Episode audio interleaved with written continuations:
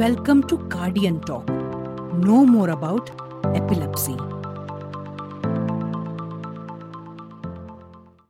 Hello मैं doctor Bhuvan Sharma consultant neurologist Suyash hospital Maa Durga clinic से आज मैं आपके साथ एपिलेप्सी के बारे में बात करना चाह रहा था एपिलेप्सी सिर्फ़ एक डिसीज नहीं है यह एक बहुत सारे ही कंडीशन का मिक्सचर होता है, जिसमें हम जो देखते हैं जैसे कि हाथ पैर में झटके आना, बेहोशी आना, उन सब के साथ भी बहुत सारे और भी सिम्टम्स आते हैं, जिसमें learning disabilities behaviour disorder cognitive disorders और अटेंशन और विजिलेंस जैसे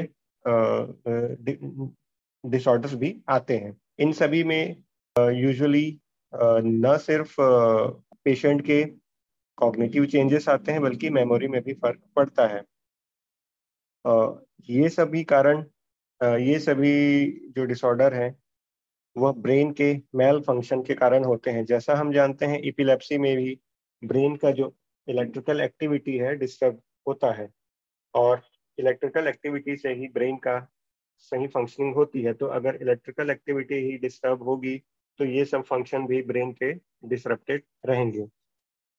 यह सभी उम्र के लोगों को प्रभावित कर सकता है, खास करके यह बच्चों में ज़्यादा प्रभावित करता है, क्योंकि वह उम्र होती है जिसमें बच्चे लर्न करते हैं नए नए चीज़ें सीखते हैं नए नए एक्सपीरियंसेस लेते हैं और इन्हीं सभी के ज़रिए ही हमारा ब्रेन नए नए चीज़ें सीखता जाता है। तो यदि ब्रेन के फंक्शनिंग में कोई प्रॉब्लम होगी तो यह हमें आगे आने वाले लर्निंग में प्रॉब्लम कर सकता है।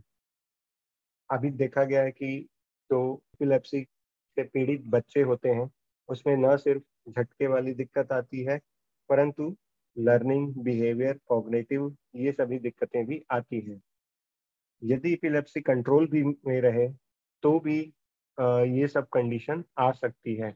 यह ब्रेन की डिफॉर्मिटी के कारण आ सकती है, या फिर जो हम एपिलेप्सी को कंट्रोल करने के लिए दवाइयाँ देते हैं, उसके ज़रिए भी आ सकती है। यह ज़रूरी नहीं है कि यह सिर्फ़ बच्चों में ही आए, यह सभी उम्र के लोगों को प्रभावित कर सकती है। इसमें, जैसे मैंने बोला, बच्चों में ज़्यादातर लर्निंग बिहेवियर चेंजेस आते हैं, बड़ों में मेमोरी रिलेटेड चेंजेस आते हैं।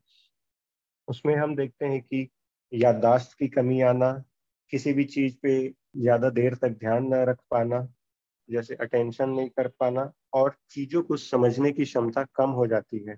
इसका प्रभाव हमारे डेली रूटीन ज़िंदगी पर भी पड़ता है। यदि कोई बच्चा इपिलेप्सी से प्रभावित है तो उसका स्कूल का परफॉर्मेंस इसके वजह से प्रभावित हो सकता है। एक बार स्कूल की परफॉर्मेंस प्रभावित होती है तो बच्चों में हीन भावना भी आ सकती है। वैसे ही बड़ों में भी यह शब्द यह सब दिक्कत होने से उनमें भी एक हीन भावना आ सकती है, जो कि फिर से इन दिक्कतों को बढ़ाती है। इसके लिए जो हम कर सकते हैं वह यह है कि एपिलेप्सी को बिल्कुल टाइमली डिटेक्ट करें टाइमली ट्रीट करें। जितना ज़्यादा एपिलेप्सी का अनकंट्रोल रहेगी, उतनी ज़्यादा ये सब दिक्कतें देखी गई हैं। इसीलिए टाइम पर हम सब ट्रीटमेंट करें और एपिलेप्सी को कंट्रोल में रखें तो यह सब होने की चांसेस कम से कम हो जाते हैं।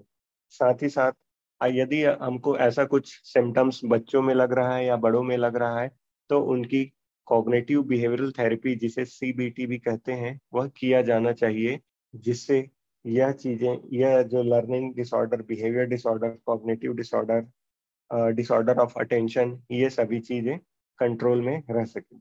Thank you